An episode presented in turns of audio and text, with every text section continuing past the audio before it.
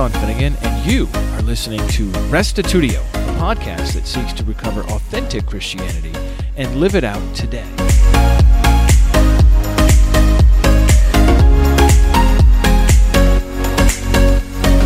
Aaron Schellenberger studied under Mike Licona at Southern Evangelical Seminary in Charlotte, North Carolina. Today, he shares about his research on the historicity of the resurrection. In particular, his thesis tackled three main objections brought forth by the popular author and anti Christian Bart Ehrman. Now, I realize this episode and the next two that follow are a tad technical. So, if that's not your jam, then you may want to skip them and I'll catch you on the other side. However, what I have noticed in the past is that our most technical episodes tend to get a lot of downloads. So, we'll see how it goes. In our conversation today, we discuss the importance of resurrection. Of course, we're talking about the resurrection of Jesus here, and how Ehrman's attack on the reliability of the Gospels fails to undermine the case for the resurrection. Also, I bring up Licona's somewhat controversial book called Why Are There Differences in the Gospels and get Schellenberger's take on it. Here now is episode 444 Resurrection Objection 1 Unreliable Gospels with Aaron Schellenberger.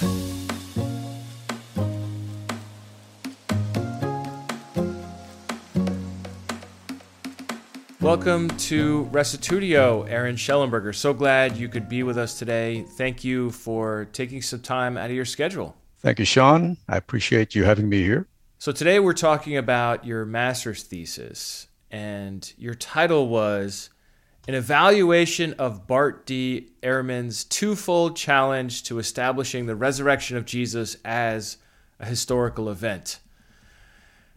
First of all, I love that title. I'm just a huge fan of long titles, always have been ever since I encountered books from the 1800s and just saw these epic long titles. I think the longer the title, the better. Uh, but for our audience and those who maybe not know, who is Bart Ehrman and why did you decide to write about him, of all people? Well, Bart Ehrman is very popular. He is a New Testament critic who uh, offers a number of objections to establishing the resurrection of Jesus as a historical event. And a lot of Christians are questioning their faith because of his writings. As a matter of fact, uh, Ehrman was once a Christian for a while and then mm-hmm. later on abandoned his faith. He did not abandon the faith because of him becoming a New Testament critic. He abandoned the faith because of the problem of evil. And then later on, he uh, got more into details about trying to tell people that the resurrection cannot be established as a historical event. Uh, he's not denying that it, that it happened. Okay, what he's denying is that historians, qua historians, can establish the resurrection of Jesus as a historical event. Okay. Uh, for the reasons that uh, we'll be getting into. Very good. So Ehrman or Ehrman, I mean, he calls himself Ehrman, but I think most most of us call him Ehrman. His popularity, I think, is really right. a driving force here because you know if he was just some obscure scholar, I I don't really see him making any original claims or arguments, to, in all honesty. And I haven't read all of his corpus. I mean, he just pumps out book after book after book. They all go to the New York Times bestseller list. He makes tons of money on them, and he's a controversialist. But w- yeah. what is interesting and important about him is that he is so well read. He is so popular on YouTube. There's a lot of videos of him, and he is uh, very influential among Jesus scholars, historical Jesus scholars. If you look at the great courses, the various Christian courses on the Gospels or New Testament or early Christian history, they're all taught by Ehrman. So he's somebody that you got to do business with if you're seeking to defend Christianity, wouldn't you say? Oh, yes. As a matter of fact, one main reason why he is very popular is because he is a very good communicator. Yes, he is. He writes very well. He speaks very well. He mm-hmm. debates very well. yeah. For that reason, he is honestly one of my favorite uh, communicators uh, not necessarily as a New Testament scholar or an atheist or an agnostic, because he calls himself atheist agnostic. He is atheist when it comes to the existence of the Christian God, but he's agnostic when it comes to the existence of other gods. Interesting. But he is very influential because he communicates well. And you made a good point about the fact that the material that he puts out is really not new. It's been mm-hmm. around for a while now. Yeah. It's just now coming in to the forefront of the laity and the you know in the popular apologetics. So uh, mm-hmm. and i agree that uh, we have to answer his objections. And to me uh, the objections against establishing the resurrection of jesus as a historical event is very important and we have to provide a good answer for that. Let's talk about the resurrection. Why is the resurrection so important? Why is that what you chose to focus on rather than God's existence, the reliability of the Gospels, textual criticism, other or the problem of suffering, other issues that Ehrman also attacks in several of his other books.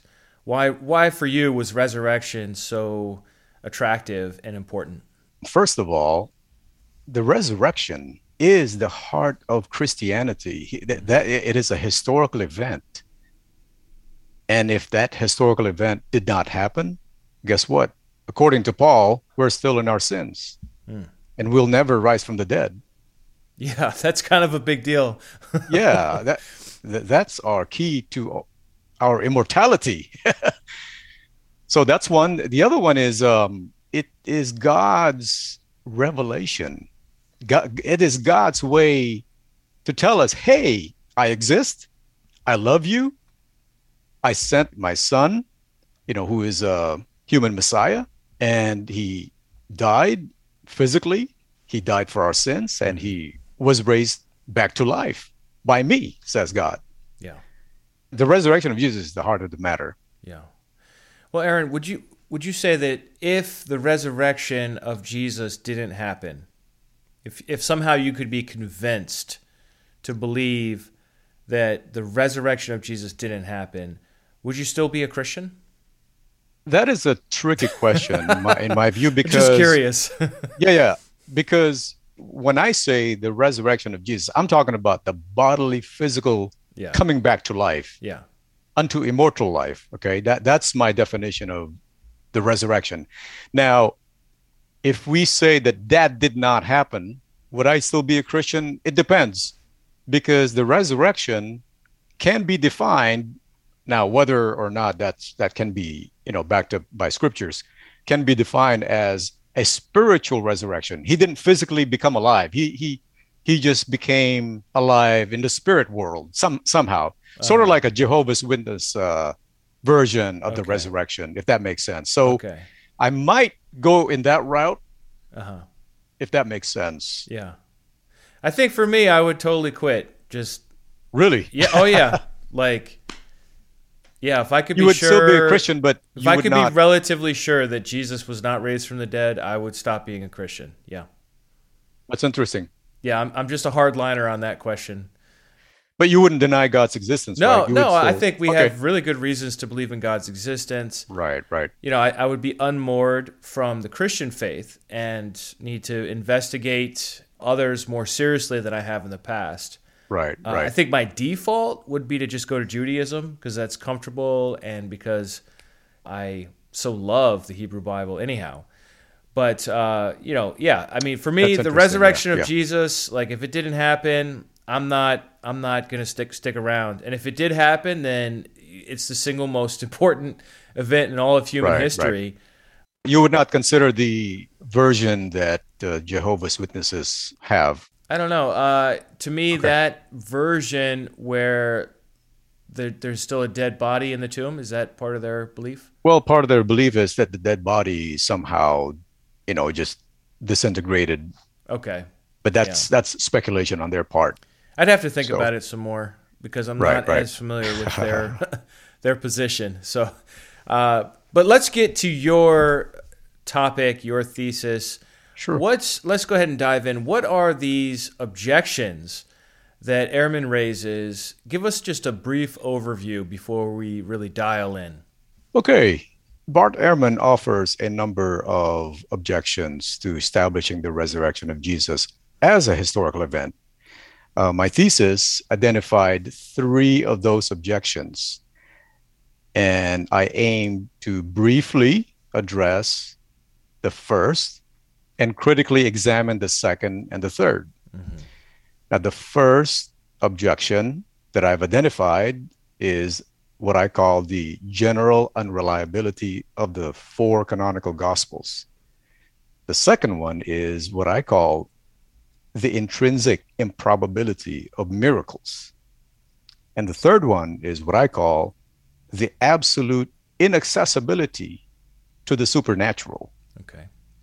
And so, turning to the first one, the general unreliability of the Gospels, and you can always stop me if you have any questions or things to expand on or whatever. Let's just briefly, before you get into the first one in more depth, the first one's pretty easy to understand, but let's get into uh, what these other two ones mean just very quickly. When it comes to unreliability of the Gospels, that's self explanatory. If we can't trust the Gospels, then the evidence or, or texts that say Jesus was raised from the dead are, are no longer worth considering. Uh, but on these other ones, uh, the intrinsic improbability of miracles, uh, what yeah. do you what do you what does that mean? Just in a brief, you know, couple sentences. Okay, so yeah, I'm gonna have to do more than that. Two, two paragraphs here. so this second objection states that number one, miracles by their very nature are least probable events. Number two, historians can only establish what is probable. And number three, because of those two, historians cannot establish miracles as probable events. For how is it that historians who are only able to establish what is probable can possibly establish least probable events? Okay like a miracle of the resurrection. Miracles as being, by definition, improbable, and since they're improbable outside the purview of the historian, since history only deals with what probably happened. Uh, right. And then this last one, the absolute inaccessibility to the supernatural. What's that? Yeah, according to Ehrman, historians, qua historians, or as historians, can only adjudicate historical claims.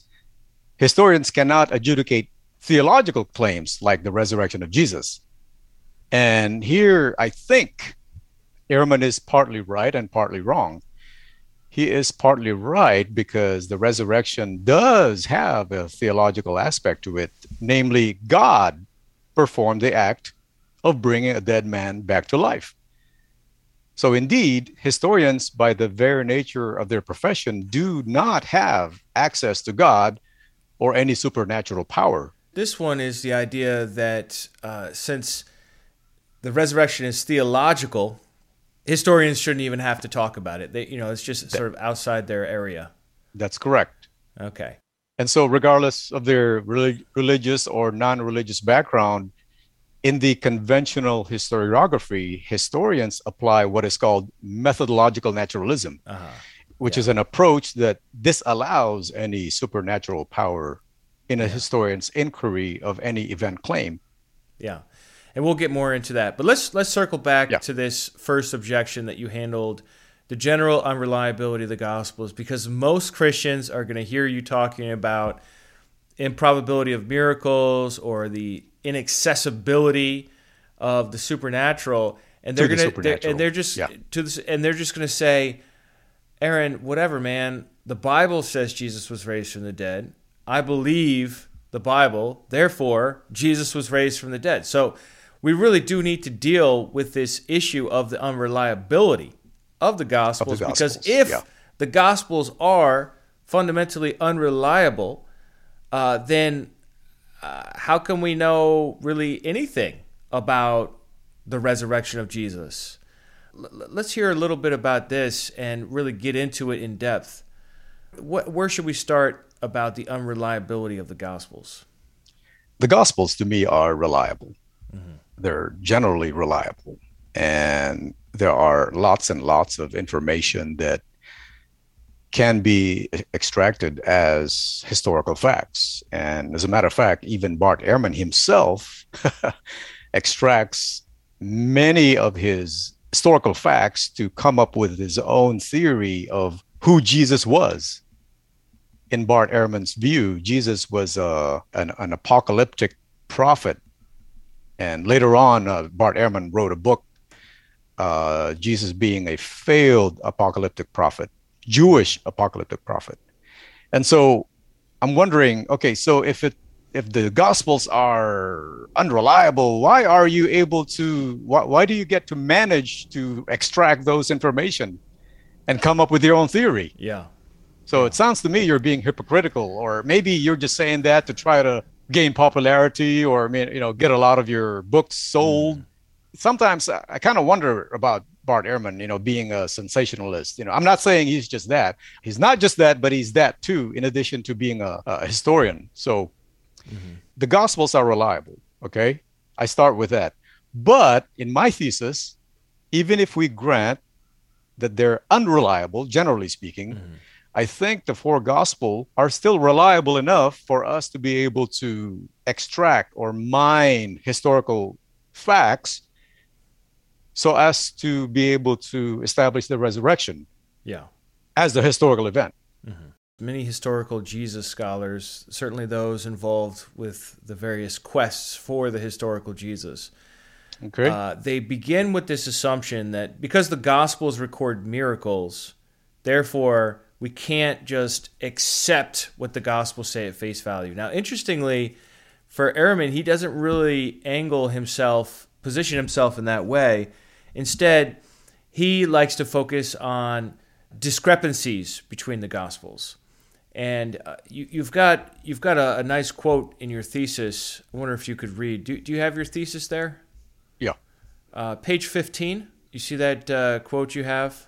Yeah. While you're pulling that up, I mean, this is really the linchpin for a lot of. Typically, I just call it liberal scholarship. Uh, sure. Liberal scholarship says, all right, well, we're going to go ahead and do history on Jesus or history on Paul, and we're going to reconstruct what actually happened from these theological documents that can't be trusted.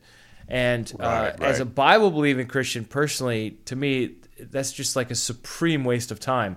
But at the same time, this liberal approach to scholarship dominates certainly a society of biblical literature and yeah. most universities in the United States, at least today. Uh, right. That if you go to a university and take a class, like for example, Ehrman himself is at the University of North Carolina, Chapel Hill. You go there to take a Bible class, like the first thing he's going to do is hit you with a quote like this. Uh, could could you read that for us? What day did Jesus die on? That's a simple question, and luckily we're told in both Mark and John. In Mark's gospel, we're told that Jesus died the day after the Passover meal was eaten in Jerusalem. John tells us explicitly chapter 19, verse 14, that Jesus died the day before the Passover meal was eaten, on the day of preparation for the Passover. That's different, he says. He couldn't die both days. What about the time? According to Mark, he died at 9 in the morning.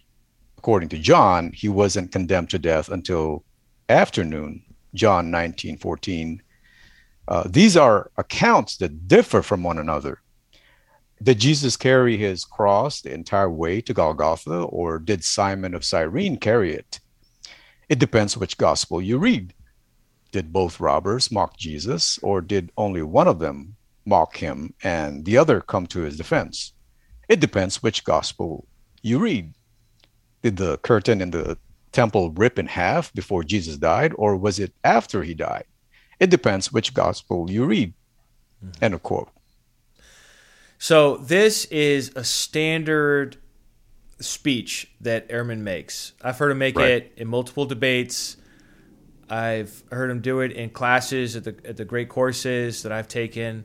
Uh, right. I actually read his entire New Testament textbook. I had to for school, cover to cover. Oh, okay. Uh, and uh, you know it's in there. And then he's his Jesus book that you mentioned earlier from the '90s Right. Uh, I read that one too. Um, the apocalyptic prophet of the new millennium, which which I, I actually really enjoyed that book. I thought I thought that book was great, uh, except really? for the part where he doesn't believe that Jesus is the Son of Man, and the part where he says Jesus, you know, failed, and you know, since there's no resurrection, he hmm. proclaimed mm. this kingdom, but it never came. So I, I thought the book was right. actually really helpful in a lot of ways, but ended just tragically in this in this uh, position of really Albert Schweitzer. I mean, he's really just echoing Schweitzer, uh, mm. maybe not in all the details, but to a large degree.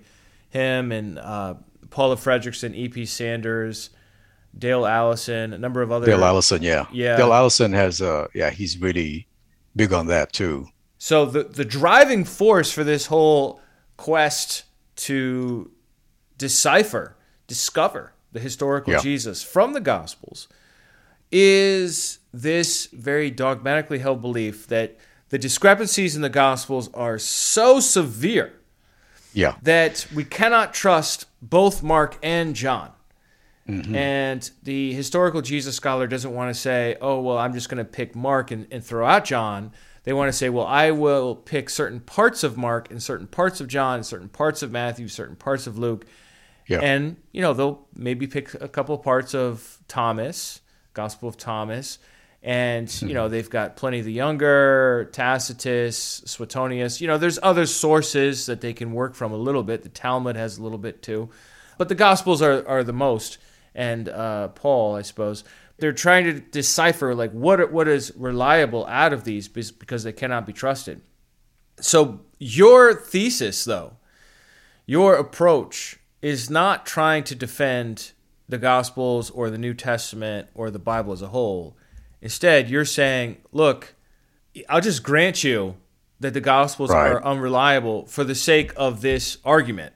Not that you necessarily yes. believe that, but you're going to grant it for the sake of the argument. Yes. Um, wh- why did you decide to take that approach? Because there is this way, I believe, that can be used in establishing the resurrection as a historical event. Uh, it is what I call the minimal facts approach. Okay. Now, there are a number of apologists out there who are against that approach. Uh, you have Lydia McGrew and uh, a number of other apologists out there. But this minimal facts approach is advanced primarily by Gary Habermas and uh, Michael Licona and even uh, William Lane Craig. Yeah. And to me, this minimal facts approach is very attractive. Mm-hmm. Now, that's not to say that the minimal facts seals the deal. And I'll explain why. Because we're only trying to extract historical facts, certain historical facts. You have the uh, burial by Joseph of Arimathea, the discovery of the empty tomb. Uh, you have the, the experience of the disciples having seen Jesus mm-hmm. and the origin of the belief in the resurrection. That is, God raised Jesus from the dead. And those are the four main minimal facts. Right. That can be extracted from the Gospels. Now, I'm not saying, however, that those alone can establish the resurrection as a historical event. Mm-hmm. And I'll, I'll explain the reason why. To add to those four facts, you also have Paul as having seen Jesus on his way to Damascus. And you also have the brother of Jesus, James, who was a skeptic and then believed Jesus' resurrection later on. Mm-hmm. You know, you can add those two there. Even all of those together, to me, they're still not enough to establish the resurrection, but they give us a confidence that there there are some historical data that can be used to shore up uh, historicity of, of the resurrection of Jesus. Yeah. Now, the reason I say that it's not enough to use those minimal facts is because you have to know what the resurrection definition is. Mm-hmm. The resurrection means that God raised Jesus back to life. So God is involved in the process. Right. And so the following are part and parcel in establishing the resurrection. You have God's existence, God's involvement with humanity throughout history, the religious context of Jesus' life, and God's wanting to raise Jesus from the dead. God's being factored in to establishing the resurrection in my thesis leads me to Ehrman's second and third objections. So uh, I'll, I'll stop there and we can have a discussion about it. Yeah, I hope everyone was able to follow that. That was a beautiful summary of the ha- Habermas slash Craig minimal facts slash Licona. Uh, right. Yeah, Licona as well. Uh, Case for the Resurrection book that he did with uh, Habermas back in the day. Uh, but um, I want to add to that the historical consideration that N.T. Wright likes to bring up. Okay. That hmm. you have to also account for, and this maybe fits under the belief in the resurrection, you have to account for the sociological factor that there was a group of Christians okay. after their leader got publicly humiliated and executed. The way Wright explains it is well, if your Messiah gets killed and you've got messianic movements either side of Jesus, what everybody does is either they get a new Messiah or they go home. Okay. Right. you know, and so, you know, yeah. I think that's just to add, I'm not disputing what you said. I think what you said was a beautiful summary. So you also need an alternative explanation for why Christianity was compelling among okay. Greco-Roman people, among Jewish people first, and then among Greco-Roman people, considering the fact that their Messiah was executed. You know, like what is attractive about that? Why would right. you follow that sort of faith? What's it doing for you? So it puts a lot of burden on a historian of early Christianity like Ehrman to be able to say, okay, yeah, he was a failed prophet, he got it wrong, he got executed, publicly humiliated, and everything else. But yeah. this X you know, whatever X is, must right. have been so attractive that a movement still began under his name. So that's right. something to think about. I, I want to come back to this. That's interesting. Yeah. This whole subject of reliability of the Gospels. Sure. Uh, I know you're a Mike Licona fan. Uh, I'm, I'm going to go ahead and admit to also being a Mike Licona fan. Probably not as much as you. I think you took classes with him, right? Yeah, yeah. He was one of my professors at uh, my seminary Southern Evangelical Seminary, home based in Charlotte, North Carolina. Very good. And yeah. uh, you know, I've listened to his podcast a little bit and uh, watched a couple of his debates. I wonder if you, you probably come across this book here. Uh, yeah, I got that book. The uh, differences. Why are there differences in the Gospels? Right. Um, where he leans heavily on Plutarch and comparing the various parallel accounts in his biographies right. as a, a way of standardizing the level of accuracy expected by ancient historians, and then applying that or comparing that to the Gospels and saying, look, guys, this is the same level, the same range of accuracy that that we also see in the Gospels, and we are putting our own anachronistic desire or penchant for preciseness on this ancient right. biography that they they, you know, so basically it's our problem. The discrepancies in the Gospels are our problem. Yeah. You know, no ancient person would have, like that paragraph you read from Ehrman, no ancient right. person would have said, oh, those are really compelling reasons not to trust these biographies. Yes. Because I know that this book didn't come out until after you were done with your thesis yeah. and everything. Uh, did he ever talk about this in class? And what was what's your take on it? Do you go with him on that? And I know Lydia McGrew has been very critical, and others. Oh yeah, yeah. She wrote a whole book against him on the Gospel of John. Yeah, yeah. Because um, Licona says that there are some things that Jesus said there that were not historically spoken by Jesus, and Lydia McGrew vehemently disagrees with that. What about his general approach, though? What do you think about it? Is it decent, or are you an inerrancy guy, or where, oh no, where do no, you, I, I, don't believe in inerrancy. I, where do you I, put your that. stake in the ground? Uh, at the time that I had Dr. Mike Licona, he was already talking about the material that he wanted to, to put there. Mm-hmm. He described the way the gospel writers uh, patterned their way of writing and way of composing the biography of Jesus being similar to the contemporary writings of Plutarch. You mentioned Plutarch, right? Mm-hmm. Uh, there is what's called displacement. Mm-hmm. So there is one historical aspect that the writers of the gospel displaced over elsewhere. Plutarch did a lot of that, and a number of other ancient contemporary writers. There is the telescoping, right? You have Mark, who speaks and writes very short occurrences, mm-hmm. but you also have Matthew telescopes, you know, like expands on certain details that Mark has in his gospel. So there is displacement, telescoping, and uh, a number of other things that uh, Mike had already taught his students even before he wrote that book.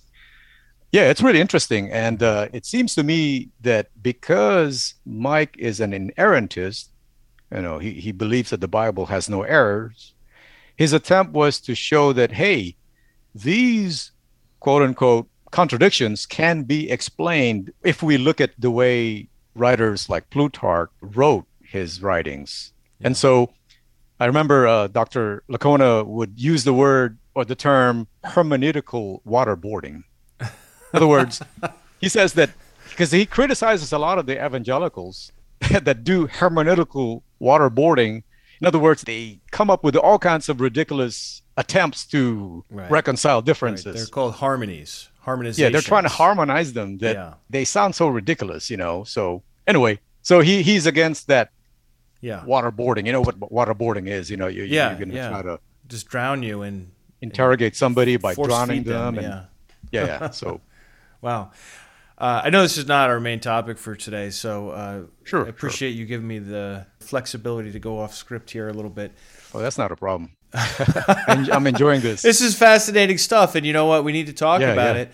Yeah, so we, I guess we could we could maybe enumerate three positions with respect to inspiration.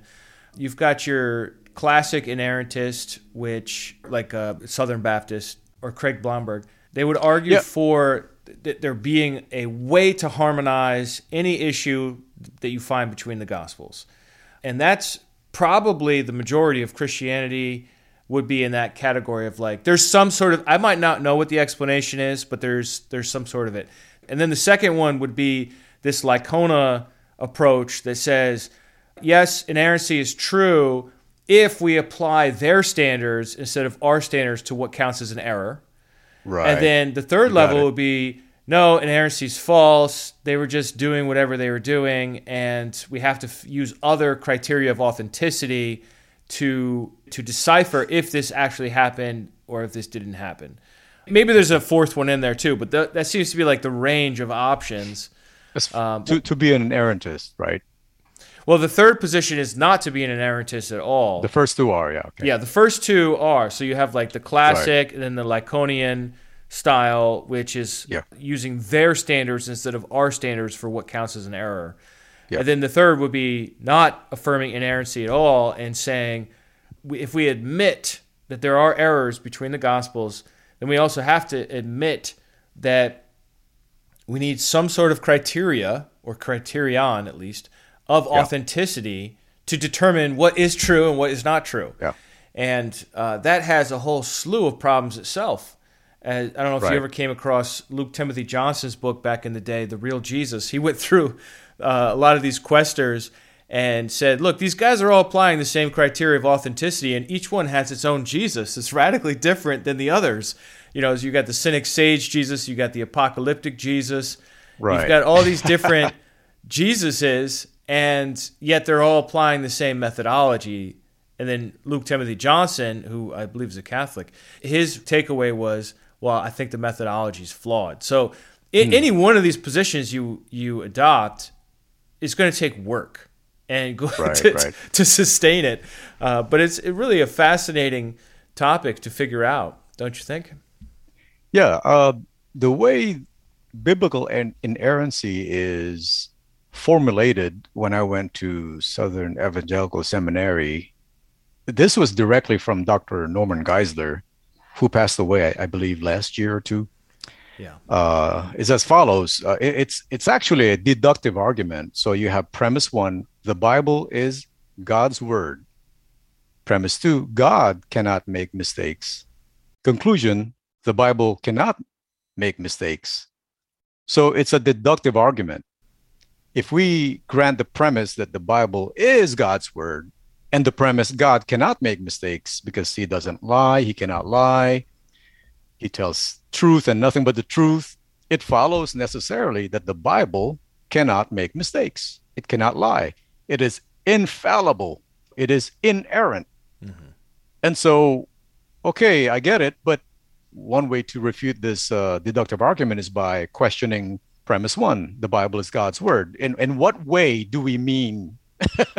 yes. Do we regard the Bible as God's word? Right. What do you mean by that? You know, that, that gets complicated. Yeah, Very well, that gets into different theories of how we got the scriptures. And you have, on the one end, the dictation hypothesis. Right, uh, right. Which is, you know, to, to me sounds a, a little bit like uh, mechanical you know, like the yes, yes. the various authors had nothing to do with it. To on the other side, you know, just sort of a loose view of inspiration, and then there's a lot of middle positions as well.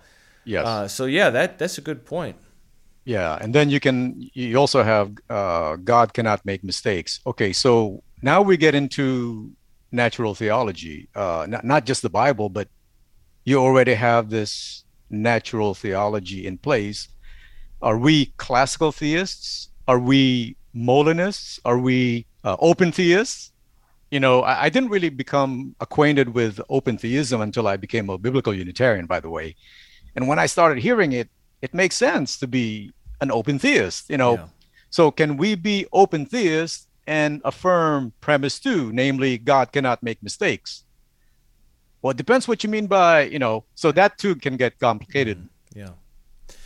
Well, I uh, want to come back to resurrection because sure, sure. essentially, yeah. essentially, your case is that even if we grant that there are discrepancies between the gospels, even if we don't assume inspiration or inerrancy, and just treat the four gospels as historical documents like any yes. other historical documents from the same period of time. That even if we just approach it that way, there's okay. still good evidence to believe in the resurrection of Jesus Christ as a historical event. Is that a summary of what you're saying? Yes, but I have to qualify that by okay, yeah, by please. even with all of those things that I enumerated, you know, the burial by Joseph of Arimathea, mm-hmm. the discovery of the empty tomb, the uh, appearance of seeing Jesus alive, the origin of the disciples' belief that God raised Jesus from the dead, Paul's conversion on his way to Damascus, James, the brother of Jesus, conversion. Even with all those in place, those things don't really seal the deal for the resurrection, but they do shore up the historical aspect of the resurrection because the resurrection of Jesus is not just historical, it's also theological. That makes sense. So we can't really divorce theology from history. Those things go hand in hand. Mm-hmm. Yeah. With respect, you call it the GUG, the general unreliable of the gospel. I love your acronyms, by the way. They're yeah, I think they're great. Yeah, the general unreliability of the gospels, and then the intrinsic improbability of miracles, and then the absolute inaccessibility to the supernatural you know yeah, so yeah yeah it's great i don't know if it was Licona or craig or one of these guys in debates and and maybe some other sources as well. They actually will turn the tables on this whole discrepancy in the gospels issue when it comes to resurrection appearances. And they will say if all of the resurrection appearances fit together and seem to be so perfectly laid out, no one would okay. trust them because they would argue that the gospel authors were colluding with yeah. each other. Right? They're in collusion. Yeah, yeah, yeah. you hear a lot about that from uh, Lee Strobel. Oh, Lee Strobel. Okay, yeah. Yeah, yeah, yeah.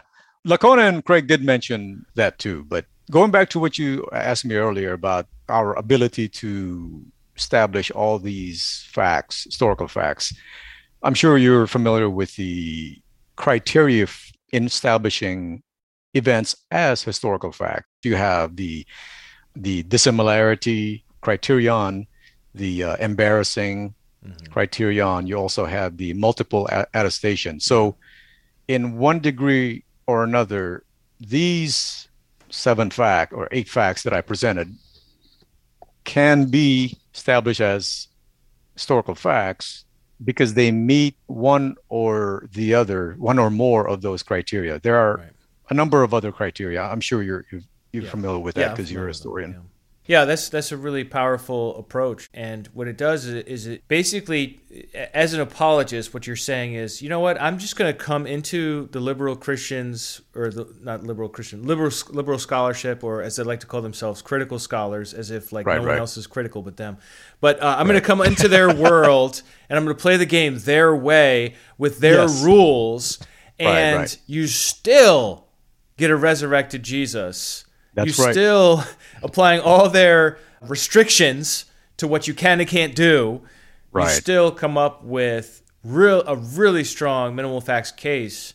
So I think there's just incredible value in this approach, even if most of us are thinking to ourselves, well, this is just sort of like a an exercise. It's an intellectual exercise, you know. Right, right. Um, I think there's value to it.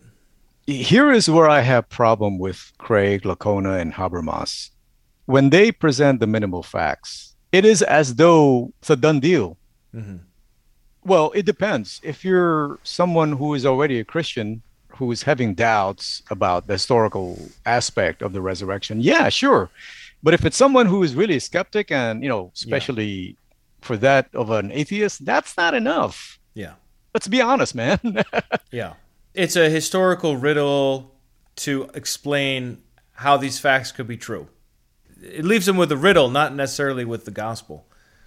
Yes, and the fact that the idea that a dead man, a truly dead man, becoming alive is extremely unlikely.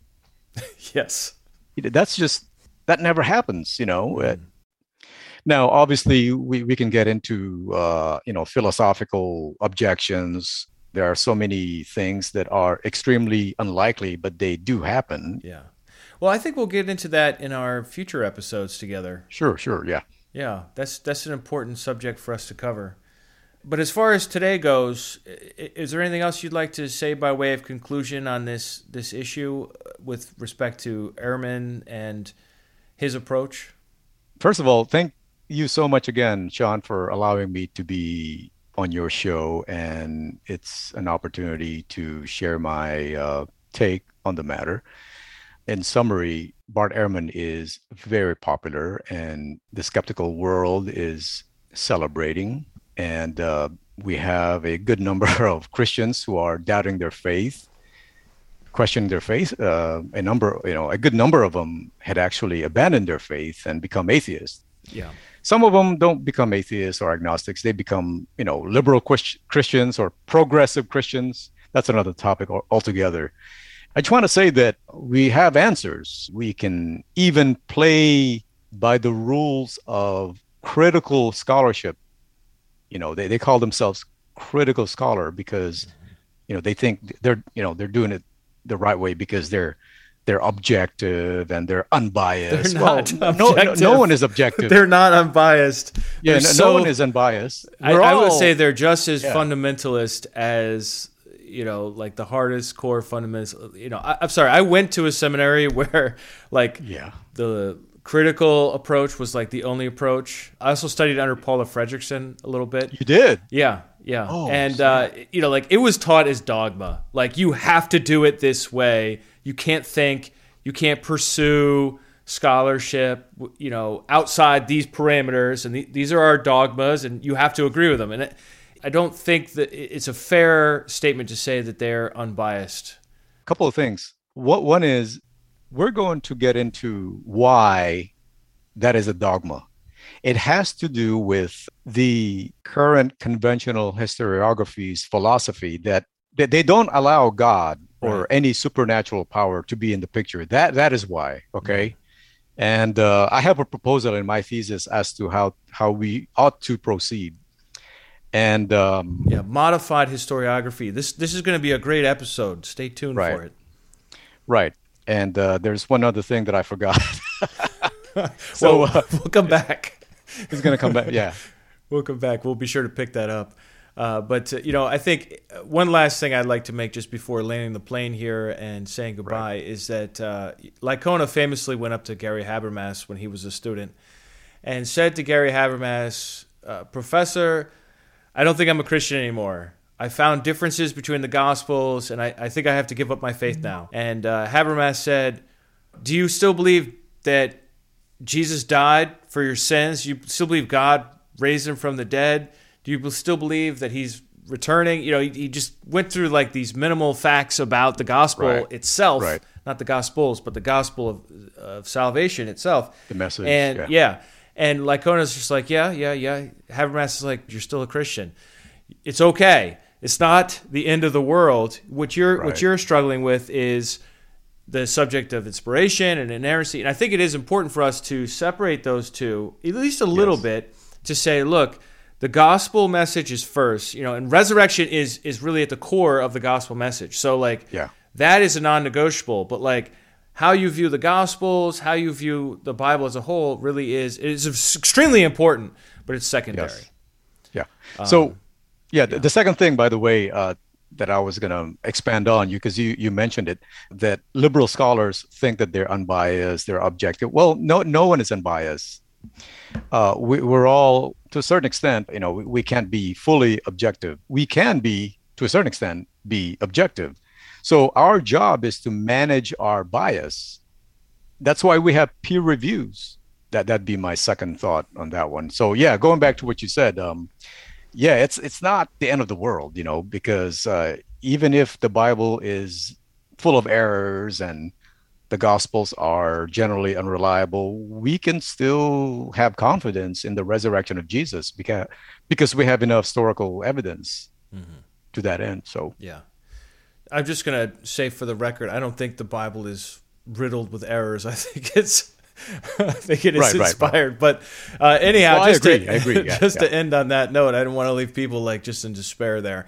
But Yeah. uh, yeah, thank you so much, Aaron, for Yeah. your hard work on this subject. Uh, how can people follow you and, and get to see some of your work? Well, uh, I'm sure you're going to be providing a link to Yeah. my YouTube channel, and if anybody wants to contact me, they can uh, go that way. Okay. You know, just And what's you it know, called make again? comments. Life and beyond. Life and Beyond. Right. Wow. That sounds pretty cool. Yeah. Thank you. And your name is Aaron Schellenberger. So if you type in Life and Beyond, you might get some weird stuff. But if you type in Aaron Schellenberger also, you'll definitely find the right guy, right? Yeah, I haven't actually tried that. Well, I guess we'll find out.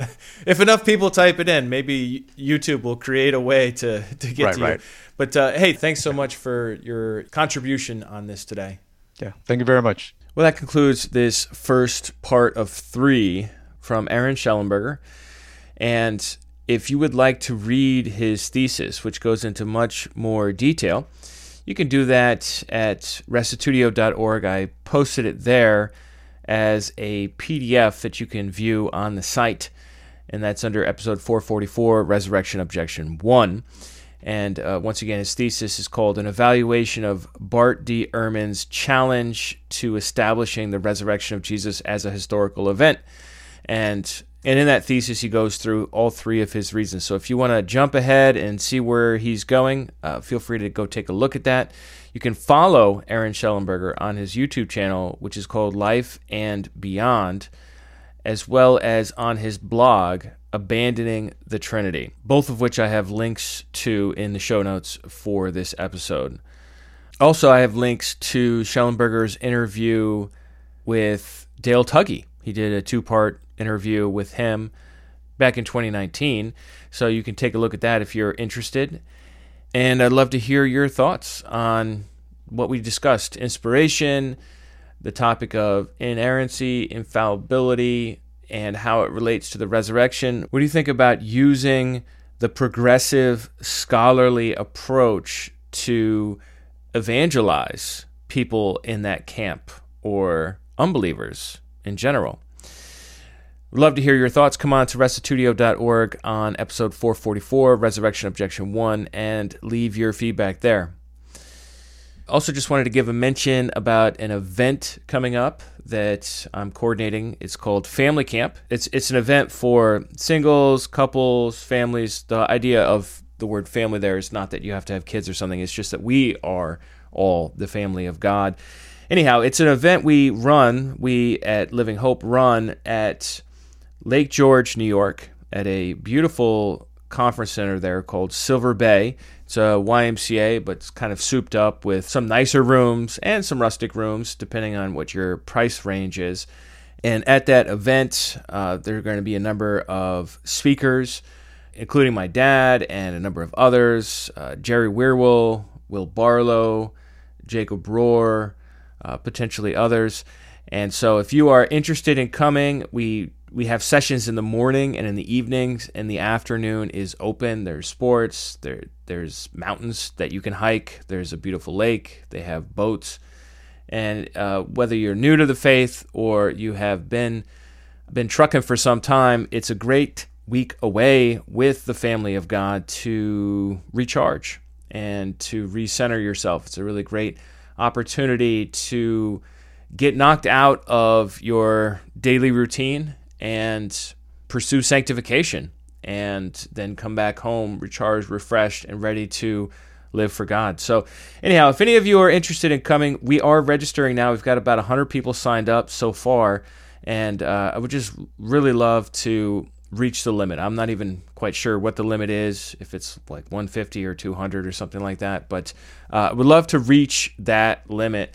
We've just started promoting it in earnest, and I wanted to promote it to you, dear Restitutio listeners, so that if any of you wanted to take a week off and hang out in the Adirondack Mountains starting June 26th and going to July 2nd, I uh, would love to see you there. And you can sign up at LHIM lhim.org. That stands for Living Hope International Ministries, lhim.org. Uh, also put a link in the show notes for this episode. I posted it also in the Restitutio Facebook group if you see it there. It's got a little picture of a sailboat. Those sailboats are actual. If you go, you will see those sailboats on the lake. That's not like a fake picture. It looks too good to be true. So, we'd love to see some of you there. Uh, reach out if you have any questions about the event. I understand it is taking a risk to go way up to New York State uh, for many of you, but uh, it would be great to see you. Email me if you have questions about it, Sean at restitutio.org. I'll catch you next week. If you'd like to support us, you can do that at restitutio.org. And remember, the truth has nothing to fear.